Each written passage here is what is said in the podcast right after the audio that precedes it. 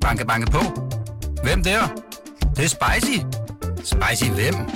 Spicy Chicken McNuggets, der er tilbage på menuen hos McDonald's. Badum, bom, tji.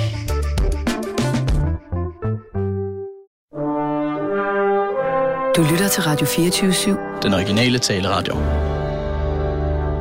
Velkommen til Hitlers Æseløer med Jarl Kortua.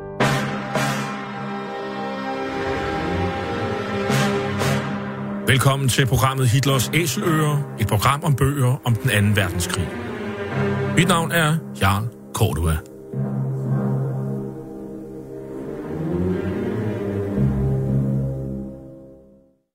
Den anden verdenskrig blev indledt den 1. september 1939 med det nazistiske Tysklands overfald på Polen. Der var tale om en racistisk erobringskrig, der kostede mellem 55 og 70 millioner mennesker livet, og hvor nazisterne systematisk myrdede jøder, romaer, slaviske befolkningsgrupper, politiske modstandere og alle andre, der ikke passede ind i deres forestillinger om et ensartet folkefællesskab. Nazisterne de blev i årene efter krigen dømt ved krigsforbryderdomstolen i Nürnberg, og flere af deres organisationer, såsom nazistpartiet NSDAP, SS og Gestapo, ja, de blev stemplet som ulovlige forbryderorganisationer. I den her serie, som vi har valgt at kalde for Hitlers Æseløer, præsenterer vi nogle af de mange bøger, som i disse år udkommer om den anden verdenskrig.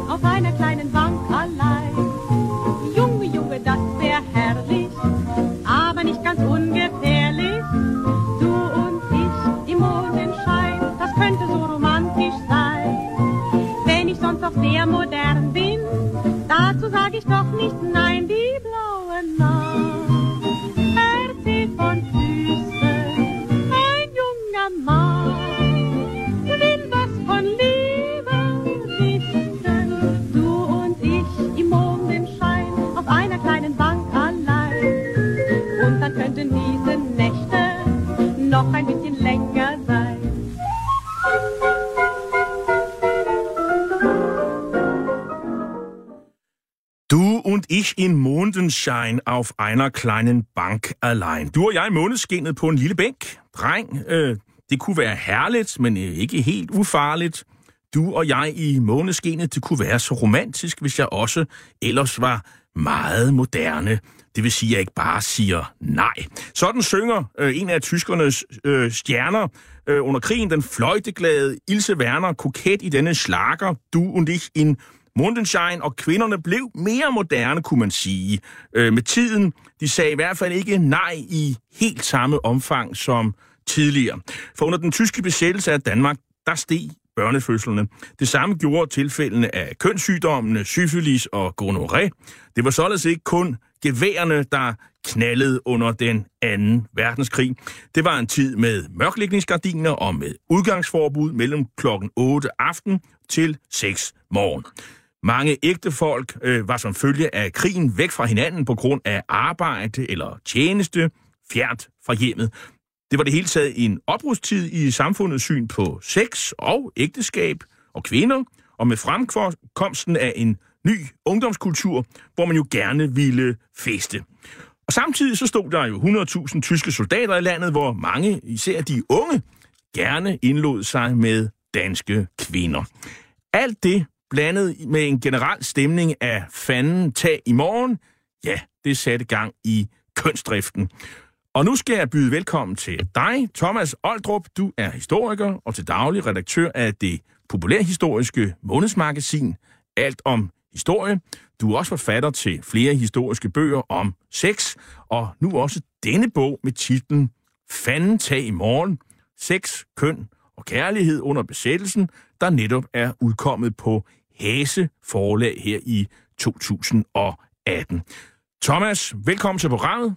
Tusind tak skal du have. Hvorfor har du skrevet den her bog? Det er jo sådan, man kunne sige, det er sådan et samlet overblik over danskernes sexliv, sexliv under krigen. Ja, det er sådan en slags overflyvning over emnet, kan man sige.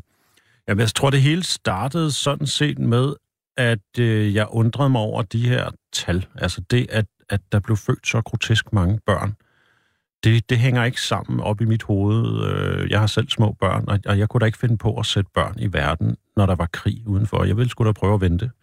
Øhm, det var egentlig den, der sådan var den første undren. Det ville jeg prøve at finde ud af, hvad, hvad det var for nogle øh, incitamenter, og, øh, og hvad, hvad forklaringen egentlig var på alle de her mørklægningsbørn, som jeg har kaldt dem. Er det sådan en underbelyst emne, synes du? Ja, det synes jeg.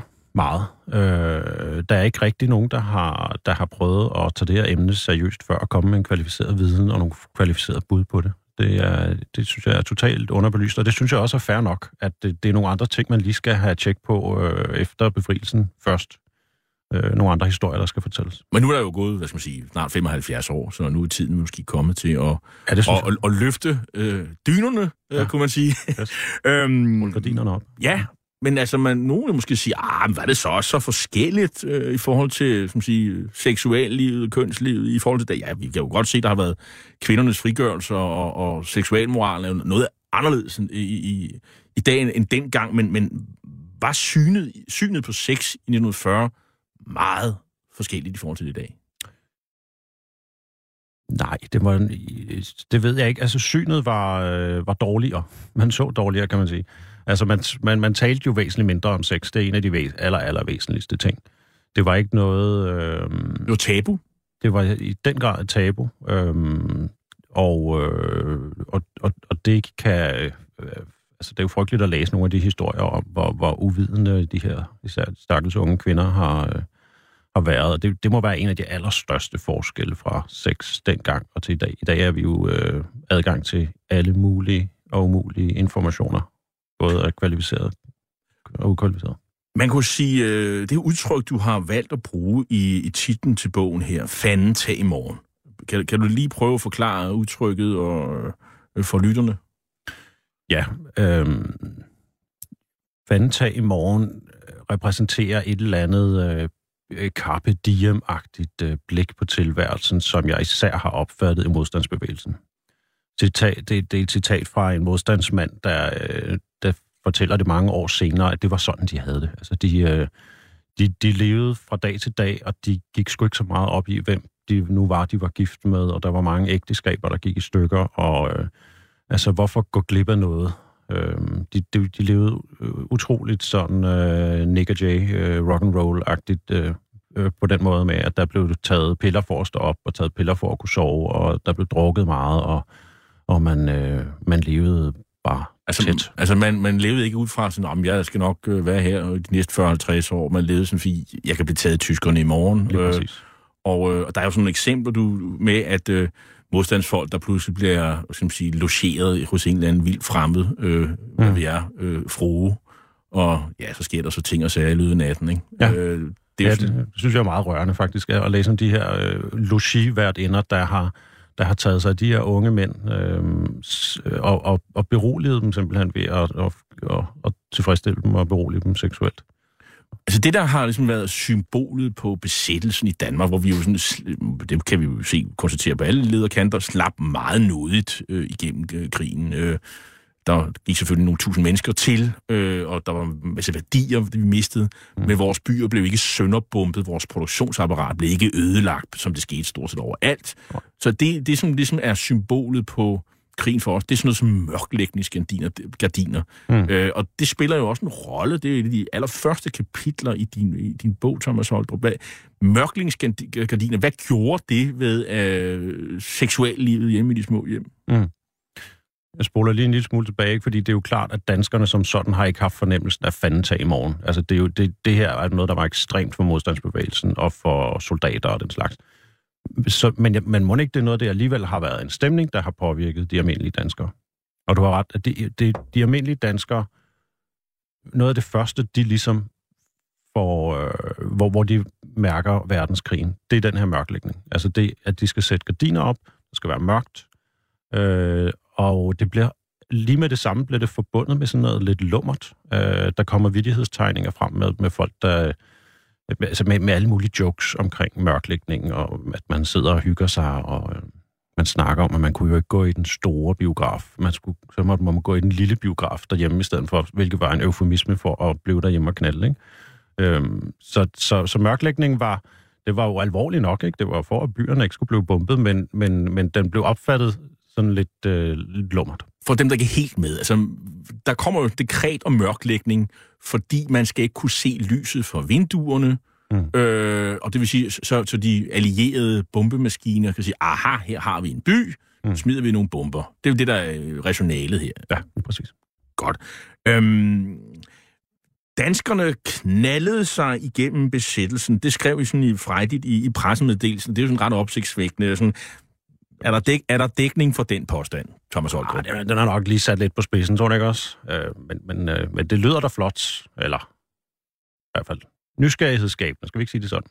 Men, der var altså, ikke, men man kan sige, der var ikke så mange andre ting at foretage sig, fordi, kan man sige, om aftenen og sådan noget, så ja. kan, det er vel en af pointerne i. Så... Lige præcis. Det er en af det, det, der ligger, synes jeg, i det udtryk mørklægningsbørn. Ikke? Altså, det er, der var mørklægning, der var spærretid, der var ikke en skid at lave efter kl. 8. Du skulle være hjemme. Øh, der var mega koldt. Øh, øh, der var rationeringer på, på, på stort set alt andet end øh, kys, er der nogen, der har skrevet. Og krigsvintrene, de var jo kolde. Ja, lige præcis, ikke? Øh, virkelig koldt. Altså, man taler om trillingevintrene der i, i øh, alt sammen under besættelsen, som, som var grotesk kold. Altså, selv sagt på en kold dansk dag. Dine kilder øh, i din bog, altså der, der er jo øh, en gennemgående kilde, som jeg, vi nok bliver nødt til at introducere. Han, han er anonymiseret under navnet Henrik. Øh, og det er jo, han, han fortæller jo, det er en ung mand, der frejdigt fortæller om sit øh, seksuelle liv. Ja. Og, eksper, og, og sådan eksperimenter med det, som jo, når man læser det sådan uden bare fremstår ret så moderne i virkeligheden. Ja, det synes jeg. Altså Henrik, øh, han, han er faktisk ikke anonymiseret, han hedder Henrik. Han har okay. bare et lidt, lidt påfald efternavn, som jeg tænker, at hans måske nu levende børn egentlig gerne vil være fri for, at jeg, jeg skriver.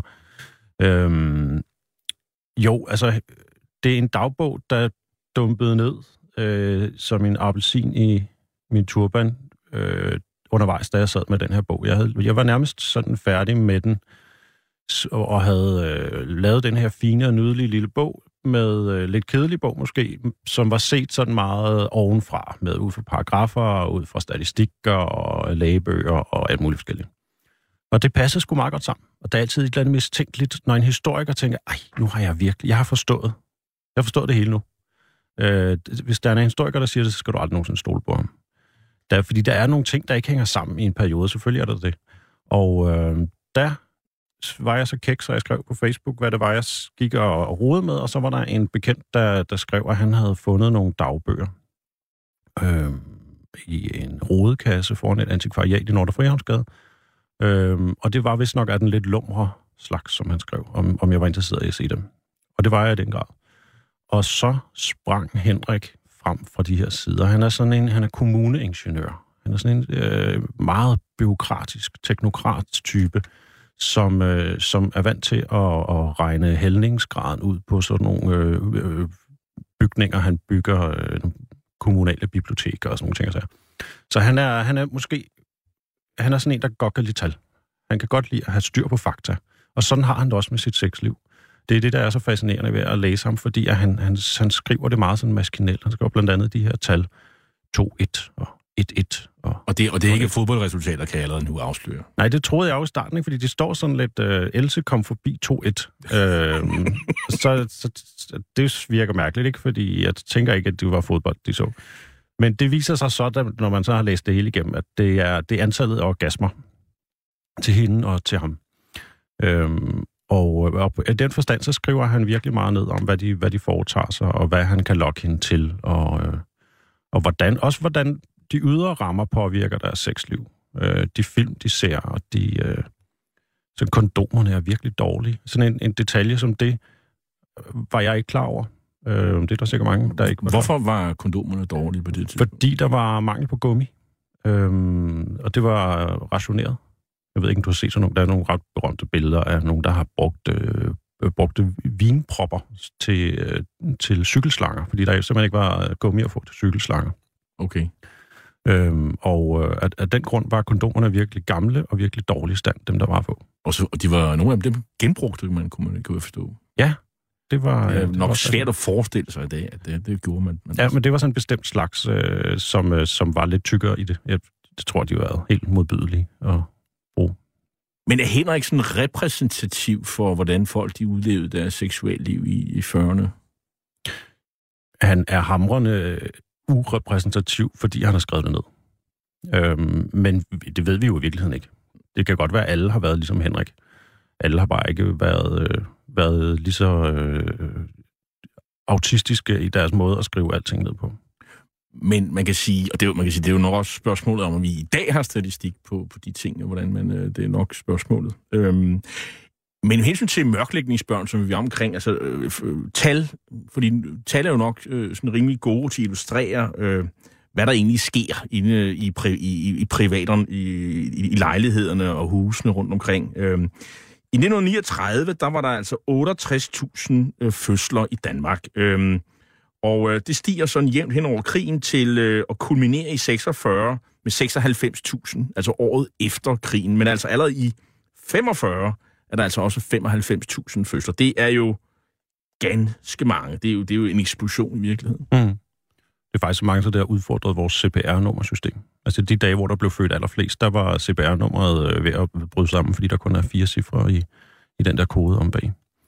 Øhm, men øh, lad det nu være. Men det, det som... Øh, altså det, der jo er mærkeligt ved de der tal, det er jo, at jeg ved ikke, om, om du var klar over det, men, men man forbinder vel de store årgange og mørklægningsbørn med sådan glæden over befrielsen, ikke? Altså man, man betragter det som sådan noget 45, 46, 47-agtigt. Og børnene hed Frede og Helle og Lykke og sådan noget efterfølgende og sådan noget. Ja, det er sådan, ja, ja. Eller engelske navn, det var også fedt. Ja. Altså øh, Robert eller sådan noget, øh, det er også godt. Men det, der står, det, du- man kan dokumentere tallene her, det er, at det faktisk allerede med krigen, så Ja. får folk børn. Det er jo det, der er vildt, ikke? Altså, den, presset fra besættelsen har nok ikke været, eller har været mindre i sådan noget som 40, 41, 42. Men så da det begynder at blive, blive nasty øh, i, i 43, 44, altså der, det er jo allerede der, tallene begynder at stige. Det, øh, det, var, det var en det, der ligesom startede hele min undren, at, øh, at jo værre besættelsen bliver, jo, jo stærkere presset bliver, jo mere ubehageligt, jo mere øh, blod der er i gaderne, øh, politiet der bliver, stjå, øh, bliver, bliver taget, øh, alle de, de ting, øh, jo, jo, jo mere... Øh, Og det er jo også det, der er der ligesom hører med til historien her. Det er jo, det er jo børn født uden for ægteskab, øh, der stiger voldsomt. Altså 6.100 af de her børn, øh, af de her, øh, det er så 70.000 børn i 1940, jamen, de er født uden for ægteskab. I 1945 er det 9.400, det vil sige rundt regnet 30 procent. Øh, er det er faktisk 50 procent i virkeligheden, øh, det stiger med. Mm. Øh, så det er jo det siger jo også lidt om, at øh, der er skrevet nogle ting her. ja, det skulle man mene, ikke? At, at, at det, er ikke, det er ikke planlagte børn, dem alle sammen.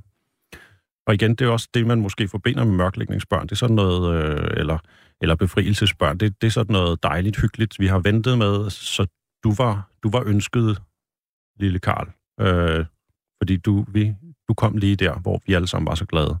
Og det er jo, det er jo noget sludder, ikke? Fordi hvis, hvis halvdelen af dem var, var uønskede graviditeter, Bogen, den handler jo øh, faktisk også meget om, øh, om pludselig og en markant ændring i synet på, på kvindernes øh, seksualitet. Altså, fordi pludselig så er det jo meningen, øh, at, at, øh, at de, og i øvrigt også manden, de må have lov at nyde sex. Øhm, fordi det, det er ligesom den tankegang, den sådan begynder at ændre sig her. ja, Og det har vel været lidt på vej i virkeligheden også. Ja, det har det. Jeg synes også, det er en af de ting, der ligger i, øh, i mellemkrigstidens, øh, altså de, de kulturradikal, der, der, der var bannerfører for det på det tidspunkt, at, at der ligesom skulle sådan en seksuel øh, oplysning til. Men, men det er rigtigt, at de bøger, der fandtes om det her emne, altså sådan nogle, jeg har lidt, lidt kægt måske kaldt dem sexmanualer i, øh, i min bog her, de solgte simpelthen i grotesk store oplag. Øhm, og det er jo også et udtryk for, at der lige pludselig Altså, det handlede ikke kun om sex, det handlede også om kroppen og om hygiejne og sådan nogle ting. Men, men de var meget ærlige omkring øh, det seksuelle, og meget, meget oplysende, og øh, altså helt grotesk øh, detaljeret øh, med, hvor, øh, hvordan man fik et godt sexliv. Og det var, det var meningen, man skulle have et godt sexliv. Det ligger de slet ikke skjult på, at øh, især inden for ægteskab naturligvis. Øh, men en- det er en del af et lykkeligt ægteskab.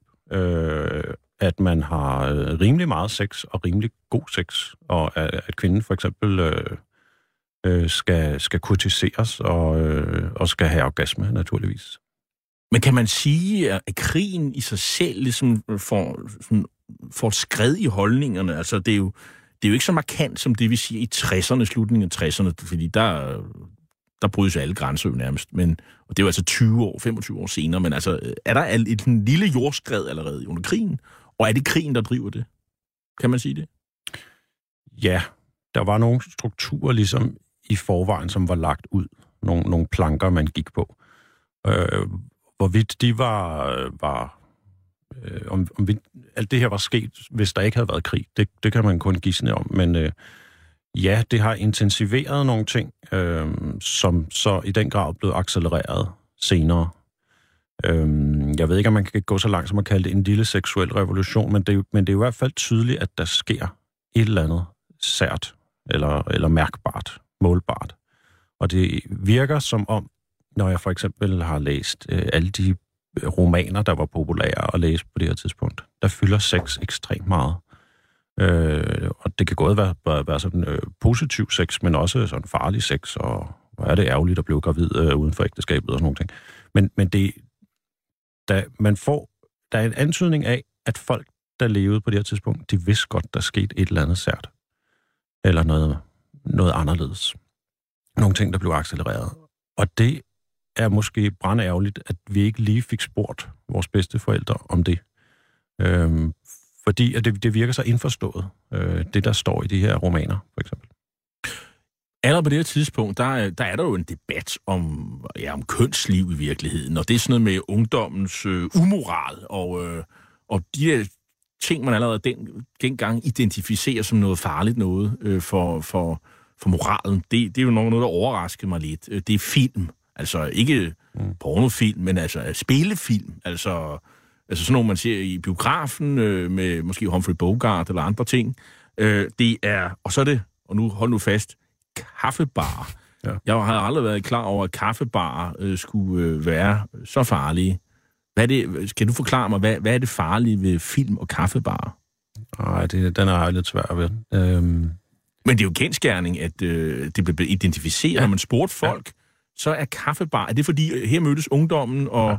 og de morede sig, og hvad kan du ikke komme ud af det? Ja, lige præcis. Altså, det, det er rigtigt, du, du refererer til, en, til en, en Gallup-undersøgelse, vidt jeg husker, hvor at folk bliver spurgt om, hvad, hvad tror du, der er grunden til, at de unge er vanvittige? Eller sådan noget. Jeg kan ikke huske selve spørgsmålet. Det er noget af den stil, ikke? Den, den tager for givet, at, at øh, de unge er, øh, er, er ude på tynd is. Og så, så er der virkelig mange, der svarer, at det er films, og det er kaffebarer, og, og moden, og jazz, naturligvis. Og danserestauranter. Danserestauranter. danserestauranter, det er... Altså, krigens tryk, det er 48 procent. Øh, nummer 2 og 3, det er danserestauranter, 44 procent. Og film, 42 procent. Mørklægning, 31 procent. Kaffebar, 22 procent. Altså, hvad, mere end hver femte mener er kaffebarer. Ja. Dans, lejerliv, vandresport. Vandresport, vandresport ja. det er 5 procent, der identificerer det som, som noget, noget farligt. Og, og det er jo, man skal sige, det her, det er jo ikke sådan nogle... Øh, så vil folk nok sige, ah, det er måske dem, der er måske meget kristne og sådan moralsk optaget det, der har sådan, øh, det, det er der jo ikke det er jo ikke, det, er jo ikke kun dem, Nej. der mener, der er et problem her. Nej. Det er jo kun borgerlige, der synes, det her er et problem. Nej, og, og, og det de ting, der har til fælles, det er vel, at det er nogle steder, hvor at de unge kan møde hinanden. Og hvis det er det, der er problemet, at de unge møder hinanden, altså, så, er det, så, så er den svær at slå ned, kan man sige, den her ungdomlige umoral. Øhm, så er det jo sådan, at krigen sender jo kvinderne i arbejde, og de klarer sig selv. Øh, og alt det samtidig med, at mændene ofte er væk. Øh, arbejder måske i Tyskland, eller brunkulslejre, eller de laver andre ting. Øh, deltager måske i modstandsarbejde, hvad ved jeg. Mm. Det gør jo, at sådan ægteskabet generelt allerede nu begynder sådan at krakelere sig som institution. Ja, det er rigtigt. Det, og det tror jeg, altså der er jo nogle forskellige øh, forklaringer på, hvad det er, der sker rent statistisk, hvorfor der kommer så mange børn, hvorfor der de her forskellige ting, du ramsede op, man, man ligesom kan måle, ikke? Øh, kønssygdommene for eksempel, øh, skilsmisserne senere og sådan Og en af de grunde, jeg, jeg personligt tror er de vigtigste, det er simpelthen den her med, at folk var nogle steder, hvor det ikke var meningen, de skulle være. Det er også i pressemeddelelsen, hvor jeg lidt kægt har udtalt, at det er lidt ligesom at sende en gymnasieklasse til Prag. Altså der opfører de sig også helt anderledes, end de gør hjemme inden for, for sovnegrænsen.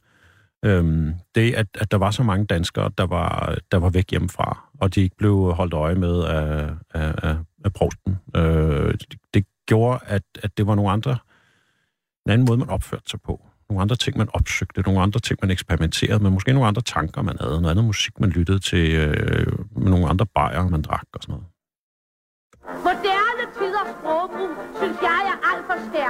Nu bruger de ord, som vi kun kendte fra et plankeværk. Og selve skolen prøver et hidtil ukendt felt.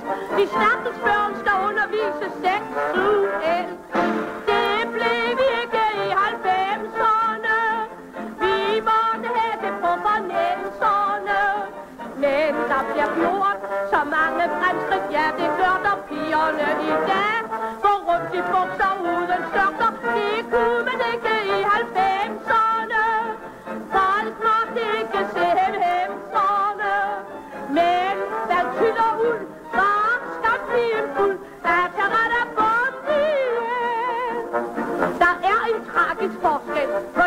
Kommer på nu.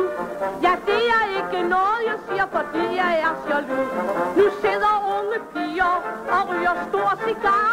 Og ikke nok med det, de går på kaffebar. Der gik vi ikke i 90'erne. Vi gik på svivel og hos nemserne. Vi fik hende og spiste alle otte retter. Det gav figurer, men nu er pigernes rygebrætter. Det var vi ikke 90'erne. Der var der noget på gesemserne. Mens korsettet sprang, dansede vi kram kram og tarada Ja, sådan var det ikke i 90'erne. De stakkels børn, de blev jo så undervist øh, seksuelt, og pigerne er nogle strygebrætter, hører vi her Erika Fugt synge i Apollo-revyen, jeg tror det er fra 1944. Øhm, øh, seksualoplysningen på det her tidspunkt var jo ikke voldsomt øh, udbredt, og, øh, og det diskuterer man altså så nu her, kan man sige, via revyen, om man skal have noget at vide om det. Øh, Og lad du mærke til, at hun også nævnte øh, kaffebarne. det gør hun nemlig, hvor man jo må ryge cigar. Det er pigerne, der ryger cigar, ja. øh, store cigar, Og går i bukser. og går i bukser. Ikke noget. Hvad, Thomas Holdrup, hvad får du ud af alt det her? Jamen, jeg, bliver, jeg er så glad for den der tekst. Den er simpelthen så sjov, synes jeg. Øh, jamen, jeg får ud af... Dels øh, får jeg ud af, at alting var bedre i gamle dage. Det synes man også dengang, åbenbart. Der var det, der var det ikke 40'erne, der var fede. Der var det 90'erne, der var Altså 1890'erne. Ja, det er sådan vel at mærke. øhm, ja, jeg får også ud af, hvad, øh, hvad der har været af referencer til hinanden. Altså, den her har jo været lovklaskende morsom øh, på det tidspunkt, ikke? Øh, fordi at hun, øh, hun ramser de ting op, der er værd at være bekymret for. Og, øh, og så er den, øh, altså, den er sjov, og den er, den er virkelig øh, øh, veloplagt øh, rimende. Øh, og kunne... Og så er der jo det med påklædningen. Altså, de, de rin, altså kvinderne ligner nogle strygebrætte, frem for ligesom at være lidt fyldige og gå med korset, som man jo bare gjorde tidligere. Altså, Ja. ja. altså der er nogle skred i, hvordan kvinderne ligesom opfatter sig selv i virkeligheden. Ja, også modemæssigt. Altså, hun nævner det her med bukserne, ikke? Det, det, var, det var altså ret bizart, at man begyndte at se kvinder med bukser i, øh, på det her tidspunkt. Og en af forklaringerne var simpelthen, at der var så ek- ekstremt koldt. Så at, øh, at de stakkels piger kunne ikke gå i, øh, i, i kjoler, som, som det ellers ligesom var meningen, at de, øh, at de skulle. Men hvornår begynder det her med, øh, med seksualoplysning? Altså, er, det her omkring 43, 44, 45, man begynder på det og interesserer sig for det? Og det er jo i København, kunne jeg forestille mig, man er mest progressiv på det. Det er lige præcis Københavns Kommune, der, der, der går forrest øh, i forhold til, til det her med at introducere øh, seksuel undervisning i, i folkeskolen. Og man skal jo ikke forestille sig, det er sådan, at arme socialdemokraterne, de radikale allerede i 20'erne og 30'erne, de synes, det var her en fremragende idé. Altså, det, det var sådan, også blandt socialdemokrater, synes man heller ikke, det her var nogen særlig god idé, altså umiddelbart, Nej. før vi når op til det her tidspunkt. Ja, for det er jo skide farligt, ikke? Fordi man minder jo folk om, at de har en seksualitet. Og man minder børn og unge om det, og det har man jo virkelig ikke haft øh, lyst til. Og det er nok det, der ligesom har været hele grunden til, at man ikke har lyst til at informere folk. Det er fordi, at man er bange for, at den information kan, kan inspirere til noget helt forkert. sondern ich wollte zur Wolga kommen. An einer bestimmten Stelle, an einer bestimmten Stadt. Zufälligerweise trägt sie den Namen von Stalin selber, aber denken Sie nur nicht, dass ich deswegen Du lytter til Hitlers Æseløer på Radio 24 et program om bøger om 2. verdenskrig med Jarl Kåre. Und wissen Sie, wir sind bescheiden. Wir haben ihn nämlich. Es sind nur ein paar ganz kleine Plätzchen noch da. Nun sagen die anderen, warum kämpfen Sie da nicht? weil ich kein zweites Verdun machen will, sondern weil ich das lieber mit ganz kleinen Stoßdrucks mache. Die Zeit spielt dabei keine Rolle. Es kommt kein Schiff mehr die Wolga hoch. Das ist das Entscheidende. Og i dag har vi fået besøg af historiker Thomas Oldrup, der er forfatter til bogen Fanden tag i morgen, sex, køn og kærlighed under besættelsen, der netop er udkommet på Hase forlag. Thomas Oldrup, vi, vi var jo lige omkring det her med, med kvindemode, øhm, og øh, en af de ting, som jeg også stussede over, da jeg læste din bog, øh, det er, at øh, på det her tidspunkt, der konstaterer man, at kvinder må have brune ben for at spare på stoffet. Altså, og, og, og nogen har, altså de, det, det der er oppe i tiden, det er de her lange silkestrømper, og nogle de, de går så vidt, som de maler dem på, de her øh, ben. Og, og hvis man nu for eksempel ser sådan en tv-serie som Badehotellet, hvor man kan se øh, de her øh, københavnske bedsteborgere bade i, i, i, i bølgen blå i Vestjylland, øh, jamen så har de jo øh, enormt meget tøj på, når de skal i, i vandet. Og det er altså kun 10 år før det her. Øh, og nu, nu øh, kunne både mænd og kvinder ud med, med bare ben. Og bikini. Det er også sådan et fænomen, der kommer lige efter. De kan vise mave, kvinderne simpelthen. Ja, ja. Det, er jo en, det, må, det er jo en enorm udvikling. Og, og sådan blev det også betragtet på det tidspunkt, at, altså, at, at verden var lave, eller alt efter, hvordan man så på den, og man var bange for, for udviklingen eller ej, men, men, øh, men også modemæssigt var det da klart, at der skete et eller andet helt vildt. Og så er det jo sjovt, som du også bemærker, at i 1947, hvor man jo gennem krigen har jo haft meget korte kjoler, fordi man skulle spare på stoffet måske, øh, Måske lidt så, så, så ændrer det sig i 1947, hvor det er Christian Dior i Paris, der laver øh, New Look. Ja. Så, og det er jo sådan noget med, så skal kjolerne være lange igen. og elegante, og øh, der skal det ligesom vises øh, en, en kvindelighed frem på, øh, på en ny måde.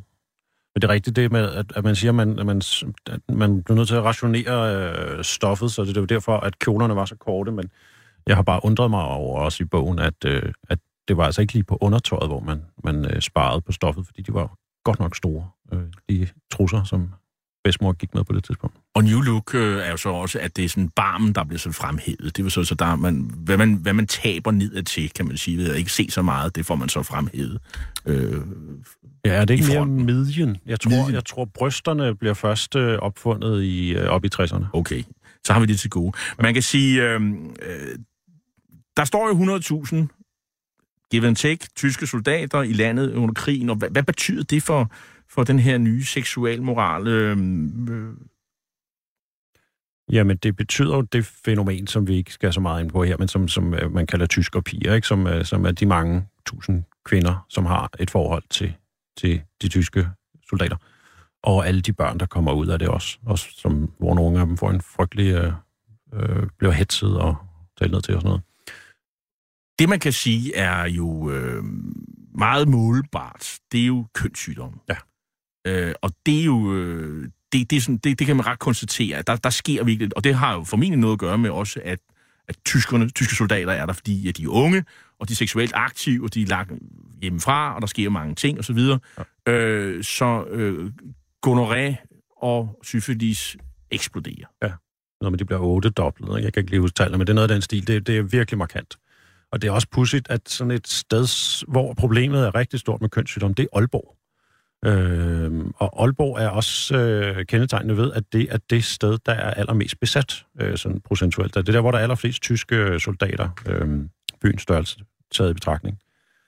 Øh, så, så man har en fornemmelse af, at de her øh, øh, meget kraftige forholdelser af, af, af kønssygdom, at det har noget med tyskernes tilstedeværelse.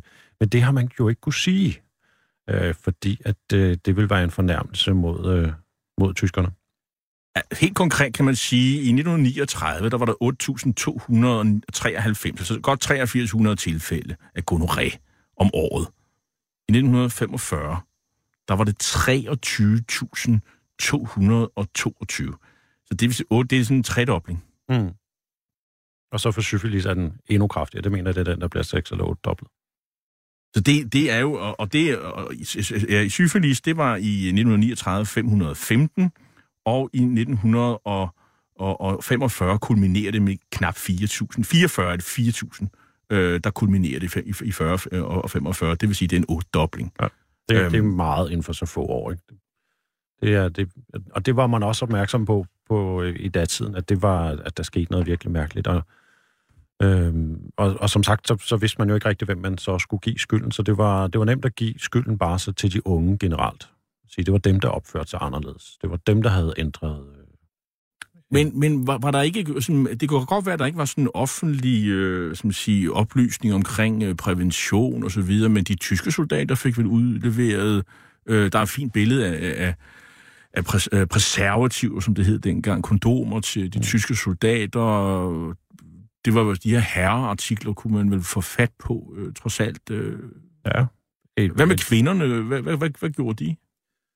Jamen, de håbede på det bedste.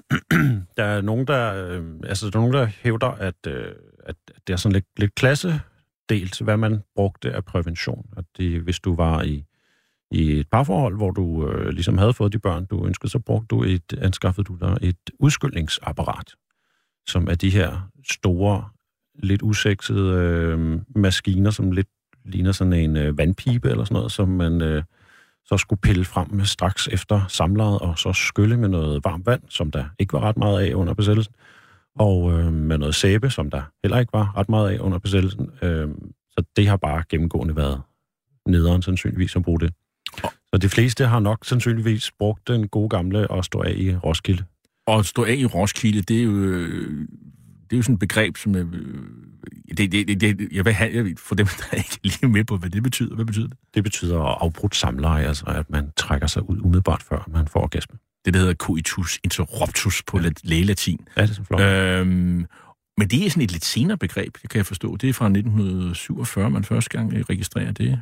Øh, nej, det er bare selve udtrykket at stå af i Roskilde. Det, det er lidt senere, men, men det, det er i den grad brugt. Men, Øh, det, men det har altså ikke noget med, med, med, med at tage toget til, til Fyn og Jylland, og så står jeg i Roskilde. Nej, jeg tror, det er det er en metafor. Jeg tror, det er meningen, at man skal helt til Københavns Hovedbanegård, men så hopper man af på Roskilde i stedet for. Så, øh, men vi havde jo også på det her tidspunkt et, et såkaldt sædelighedspoliti, og de havde jo den der opgave med ligesom at finde ud af, hvem var nu smittebærer, og det kunne jo så nogle gange være nogle tyske soldater, de skulle have fat i der, og Ja. øh, det, er jo, det er jo sådan detektivarbejde, de må have haft travlt. Det havde de også, og, de, og det, det er vildt, at de har brugt så mange ressourcer på det. Altså, fordi tyskerne var virkelig grundige til, øh, til hver gang, der var de sager, og få dem, øh, at få dem undersøgt, og få afhørt alle, og der var jo så meldegaranti, ikke? så du, du skulle fortælle, hvem du havde haft sex med. Øh, både øh, altså kvinderne, der havde kønssygdom, og, og de tyske soldater. Men der er jo et problem, fordi øh, det, det, da tyskerne tager det danske politi, så, øh, ja, så, så, så, så, har man jo ikke rigtig ressourcerne til at udfylde den opgave, eller hvad? Nej, der går det i opløsning. Men, men inden da, så er det, så er det forbavsende, hvor, meget, øh, hvor meget, mange ressourcer deres byråkrati bruger på den slags. En anden ting, som, øh, som jo sådan kredser omkring de her ting, men som jo ikke helt har noget med det andet at gøre, det er det her med, med, altså, med tamponer. Øh, der, det kan jeg forstå, det er blevet allerede opfundet i 1939, men, men det, det bruger man ikke af en eller anden grund. Øh, Ja. og, og, og hvorfor bruger kvinderne ikke det? Jamen, det, det, altså man argumenterer simpelthen ikke for det. Der er nogle, øh, nogle læger, der, der, der, der, der simpelthen nedlægger forbud mod det, fordi at de, øh, de, de synes, det er usmageligt. Og, og, og de argumenterer ikke engang for det, så, så jeg ved det ikke, men jeg tænker, at det simpelthen har været, at tanken har været for, for grotesk, at, øh, at kvinder skulle gå rundt med sådan en øh, javertus. Øhm, Så, så hvad gør kvinderne på det her tidspunkt, når de har menstruation? Jamen, de bruger hygiejnebind, og dem var der, de var også svære at skaffe, så dem, øh, så i, i, i damebladen, der kunne man finde øh, strikkeopskrifter, sådan strikker du dit eget hygiejnebind, og det var også velegnet med gamle gardiner, for eksempel, var glimrende til at, som, at bruge som, som hygiejnebind, så kunne man så vaske dem og bruge dem igen og igen. synet på abort det, på det her tidspunkt, det var jo så også sådan rimelig meget i, i opbrud. Der kommer jo for eksempel en, en, en abortlov i, mener det er 39, der ligesom øh, gør det muligt i visse tilfælde at få, mm. at få provokeret abort, som det jo hedder. Ja. Øh, men ellers så var der jo sådan set gang i forretningen hos øh, kvaksalver og læger, der arbejdede i måneskinsarbejde. Nu kunne de ja. så gå ud klokken 8 selvfølgelig, men, men, øh, men Frisører frisører, Ja. Som, som havde sådan en nebengeschæft ved at, at foretage en, øh, en abort for, for to pakker North State, er der et eksempel på det var the going rate på det tidspunkt. Simpelthen, ja.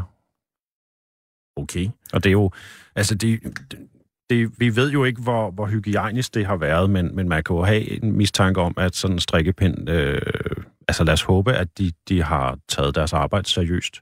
Men det har været, sandsynligvis været skide farligt. På det her tidspunkt, øh, så øh, for dem, der måske var lidt mere interesseret i sådan erotisk øh, litteratur og film og sådan noget, hvad, hvad var mulighederne for dem? Altså, vi får pornoens frigørelse i 73 og sådan noget, så, så sådan nogle øh, hæfter med alle mulige ting og sager. Øh, har pornoen, er det ikke i 65 for skriften? Det er slutningen af 60'erne, 18 halvdel af 60'erne. Den, øh, der, der, der er ikke rigtig noget porno på det her tidspunkt. Øh, selvfølgelig har de været et eller andet. Øh, I nogle bizarre mandeklubber eller sådan et eller andet.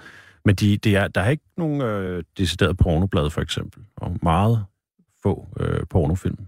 Til gengæld har der været ekstremt mange erotiske blade. Sådan noget som Hudibras, som du måske kender. Det er fra den her periode, og meget... Øh... Det er sådan noget med øh, damer, når de sådan, øh, fremhed for, øh, de er meget erotiske, øh, ja. og, og, og så siger de noget morsomt og sådan noget. Ja, typisk om, hvor, hvor dumme de er, og de, de falder også altid over ting. Der er, sådan nogle, der er utrolig mange tegninger. Det er sådan den dumme blondine i virkeligheden. Det, det er sådan nogle tegninger. Ja, det kan man godt sige. Utrolig lange ben, og snubler over ting, og bundet fast til ting, og, og som, som ligesom skal... Det er også sådan, sådan en slags pin-up øh, der er over det. Øh, der burde være MeToo-alarm, den må sådan stå og ringe hele tiden. Dy, dy, dy. Altså, ja, de, ja. ja, den var ikke kommet igennem øh, MeToo-politiet den her periode overhovedet. Det, der også overrasker mig lidt, fordi du, du er mange steder i samfundet i din bog, Thomas Oldrup, det er, at du oven købet også beskæftiget dig med sex i fangelejre og i altså, koncentrationslejre, men i specielt øh, i koncentrationslejre, der var seksualdriften, det var ikke sådan det, der var mest fremtiden, fordi folk lige var simpelthen så, så, så sultne, så det var ligesom andre behov, de ligesom havde, mm. havde, havde mest fokus på. Ja. Men selv i fangelejre i Frøslev, Horserød, hvor, hvor danskere sad, jamen der var også sex. Noget af det, de brokker sig allermest over i Horserød, dem der sidder der. Og, og det kan virke bizart, når man tænker på, hvad, hvad, at, at der er en krig, der er i gang i, og at de burde frygte alle mulige andre ting.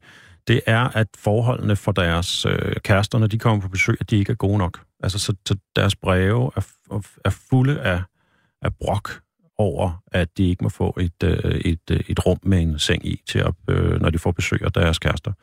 Øhm, og øhm, og det, den argumentation, de har, er, er virkelig interessant, fordi de, der, når de så kræver det her øh, bollerum, eller ved ikke, hvad sådan noget hedder, når det er et, øh, ligesom det, der er i fængsler, ikke? Øhm, så, så argumenterer de for, at deres, øh, deres kærester bliver vanvittige, hvis de ikke øh, får, øh, får sex øh, regelmæssigt, eller at de er sikre på, at de så går ud og får sig en anden, og det, det, det er ikke i orden.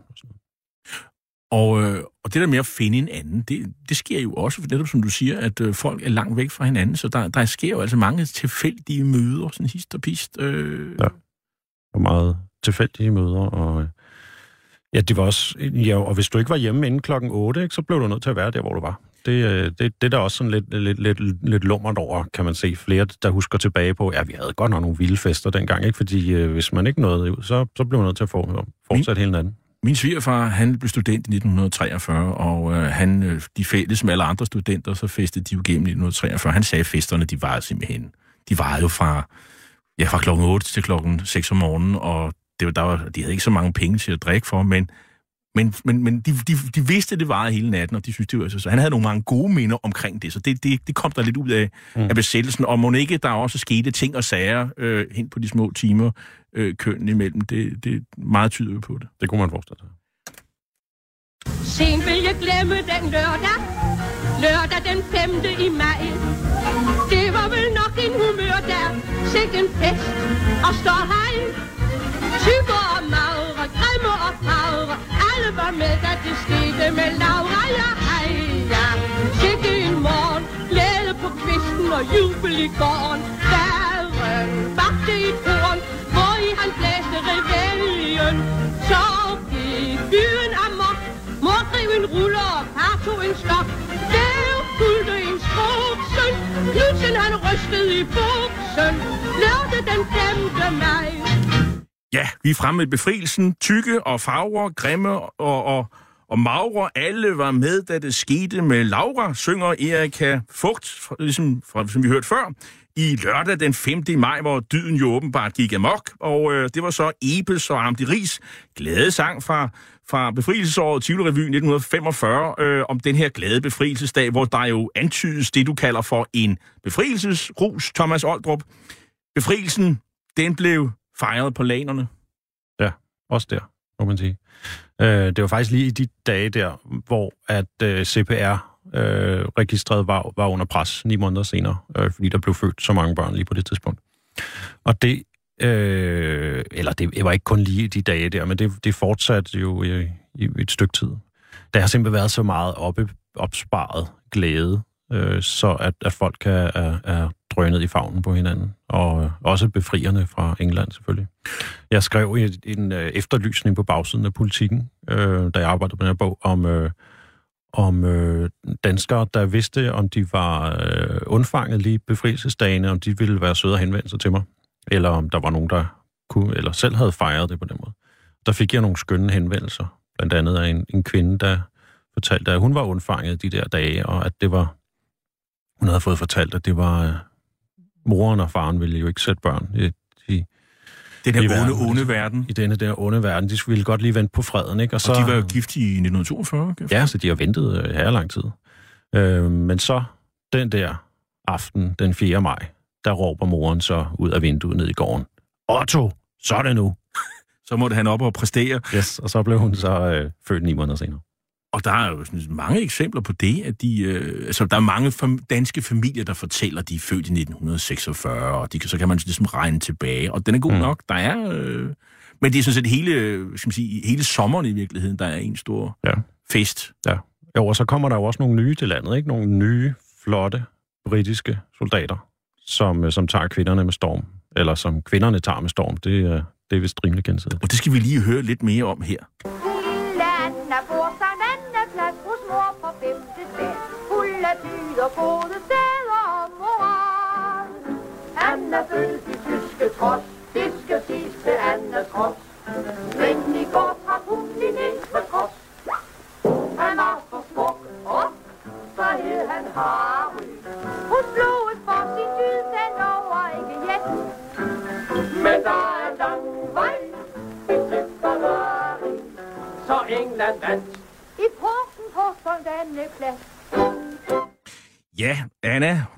Så byd, øh, hun bød de tyske trods, men øh, det skal jo så siges til hendes ros, at hun, da hun nu så traf ham her, den engelske matros, kalder de det, matros. Det skal jo rime, altså. Øh, det er Gerda Ulrik Neumann i, i sangen Violplukkerne, der også er fra Tivoli Revy 1945.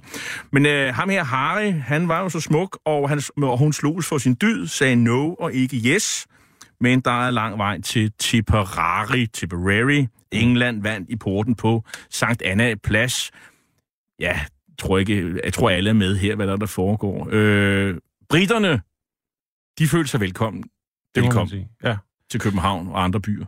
det er påfaldende, at alle de britiske erindringer, jeg har set, de nævner, altså at de er helt blown away af, hvad, hvordan det er at være i Danmark. Altså det virker som om, at det er paradis, de er kommet til. De kommer fra, nogle gange fra nogle modbydelige krigsskuepladser, og i Danmark, der kan du få Øh, det meste, hvis du har en stang smøger med, og de havde virkelig mange smøger i deres øh, rationeringer, eller i deres, øh, det de fik udleveret. Øhm, og at det var især var kvinderne, der, der tog virkelig godt imod dem. De, fik, de ville have deres autografer, og de kravlede op på deres, øh, deres kampvogne og øh, jeeps. Og, øh, Og hvis man lige må indskyde med øh, sådan, en, en, sådan det godt nok fra øh, sådan et... Øh, øh, fra fiktionens verden, øh, så vi kender måske afsnittet fra Matador, hvor, hvor Ellen Skjern har en engelsk wing commander med hjem øh, i Korsbæk. Mm. Øh, og jeg tror øh, ikke kun de øh, sådan, øh, øh, har, har, har pillet kartofler øh, sammen. Der antydes jo også, at de har et forhold osv. Så, videre. Ja. øhm, så det er bare et eksempel på, at det, de var populære. Der blev taget godt imod dem. Ja, det må man sige. Og så, hvad- så jeg, jeg har ikke lige det der Matador-afsnit præsent, men så vidt jeg husker, så er han, virker han også sådan lidt forvirret. Ikke? Altså, at mm, dels taler de et andet sprog, men han, også sådan, han forstår ikke helt, hvad der er, der sker. Altså, at han er, at han er havnet i, øh, i paradisets have. Men, øh, men der kommer faktisk også ægteskaber ud af det her, kan Ja. jeg forstå. Ja. Der er, der er simpelthen englænder, der møder øh, der- deres øh, kærlighed der og, og hjemtager dem til, til Ja. Storbritannien. Der er virkelig mange. Der er også nogle meget rørende historier om, om de her britiske soldater, der, der, øh, der møder nogle jyske kvinder, som de ikke rigtig kan få ned af kampvognen igen, og som, øh, som de så kører med hele vejen til. Ja, de glemmer også at stå af i Roskilde, kan man sige. De kører med helt til, til Aarhus og bliver gift og får børn. Og, der, der, og de skriver som i deres erindringer om, at hvor, hvor, hvor, hvor hyggeligt det var, og, og du nævner også nogle eksempler fra, fra Paris, øh, kan jeg forstå, Paris øh, befrielse. Øh, øh, Anthony Beaver har skrevet en bog om det, mm. øh, hvor, hvor, hvor, det, hvor det simpelthen er svært at få øh, de her franske kvinder ud af britternes kampvogne og, og hvad skal man sige, belægningsstue, eller hvor de nu er indkvarteret, fordi der er simpelthen kvinder over det hele. Og der, der, der er måske lidt prestige i at, ja. hvad skal man sige, øh, være sammen med en englænder. I ja. Ja, det, er, det har jeg helt klart på fornemmelsen, at der er rigtig mange af dem, der de piger, der var sammen med englænderne, at de havde været sammen med tyskerne inden. Og, øh, og det kunne øh, ligesom redde deres ære, hvis de, øh, hvis de nu var scoret en englænder også. Så de, de var totalt offensive. Så make-up sex, det får en helt ny betydning, kan man sige. ja, det kan man sige. Øh, ja, og, og englænder virker som om, at det, det var de egentlig godt klar om. De var lidt ligeglade. Altså, de, de, var, de var meget mere pragmatiske i forhold til det. Og, men det er jo også klart, hvis du virkelig har sat dit rygte på spil øh, ved at være sammen med en tysker, så vil det jo gavne dig, hvis du så ligesom kunne nulstille det, eller jeg ved ikke, hvor, hvor meget det tæller. Paladsbiografen her i København, øh, det, de hed jo de Deutsche, Deutsche Eck, øh, som var sådan en, en, en danserestaurant, hvor tyske soldater kom med deres piger. Ja. Øh, og det kom jo så til at hedde English Corner efterfølgende, og det var vel for no, nogenlunde det samme klientel, der, øh, bortset fra at tyskerne var taget hjem, og nu kom der nogle andre. Det kunne man have en mistanke om, ja. Et meget syn, synligt tegn på befrielsen, det er jo som sagt øh, babyboomet, der jo kommer, der starter der. Jeg starter allerede under krigen, og det fortsætter jo faktisk 40'erne ud. Altså, øhm, der blev aldrig født så, så mange børn i, i, i årene efter, øh, og, og 20 år efter, så den der generation, babyboomerne, som det jo hedder. Det, er jo, det her det er jo ikke bare kun et, et dansk fænomen, det er jo et amerikansk fænomen, det er et vesteuropæisk fænomen. Mm, ja. Jeg har ikke kigget så meget til, ud til de andre lande, men jeg er bevidst om, at det Babyboomerne er jo et amerikansk begreb. Ja. Så øh, de kommer hjem, soldaterne, og så sker der en hel masse. Ja, og, og war brides taler man også om i England. Krigsbrud. Ja. ja. Det er rigtigt. Ja, og det, altså den, det er jo, kan man sige, det er den aller, aller største øh, konsekvens, det har haft for Danmarks historie. Det er de her kæmpe store årgange, der ligesom er skudt som en torpedo op igennem øh, demografien i, i, i det her århundrede. Og, øh, og det, det, de bølger er der jo stadig, med de, de 68'erne, som vi kalder dem. Og, og de skaber så en helt anden seksuel revolution, faktisk, øh, lige netop de, den, den generation. Der. Ja, det er jo det så det interessante, om det er en ny, de skaber, eller om de skaber noget videre på det, de skuldre, de, på, hvis de står på skuldrene af deres forældre. Øh, det har jeg en mistanke om, at det, at det ikke, at der ikke er tale om en uh, seksuel revolution, men at der er tale om en hel masse forskellige, som ligesom svinger frem og tilbage og op og ned, og som, uh, som, som vi, skal, vi skal holde øje med, og vi skal passe på, ikke, øh, at vi ikke uh, mister. Tak fordi du kom her i dag. Thomas Oldrup, du er forfatter til bogen Fanden tag i morgen, sex, køn og kærlighed under besættelsen, der netop er udkommet på Hase Forlag. Hitlers Æsler er slut for i dag. I teknikken sad Jens Marot, og jeg hedder Jarl Korto, og er vært og tilretlægger af programmet. Du kan genhøre dette program og de andre programmer i serien som podcast via radio247.dk. Vi slutter med et af besættelsestidens populære swingorkestre, Harlem Kitties, med Mayfair Boogie fra 1944. Et orkester, der blandt andet kunne høres i den berømte restaurant München, der lå lige over gaden her, fra, hvorfra vi sender på Radio 24 /7. Tak for i dag.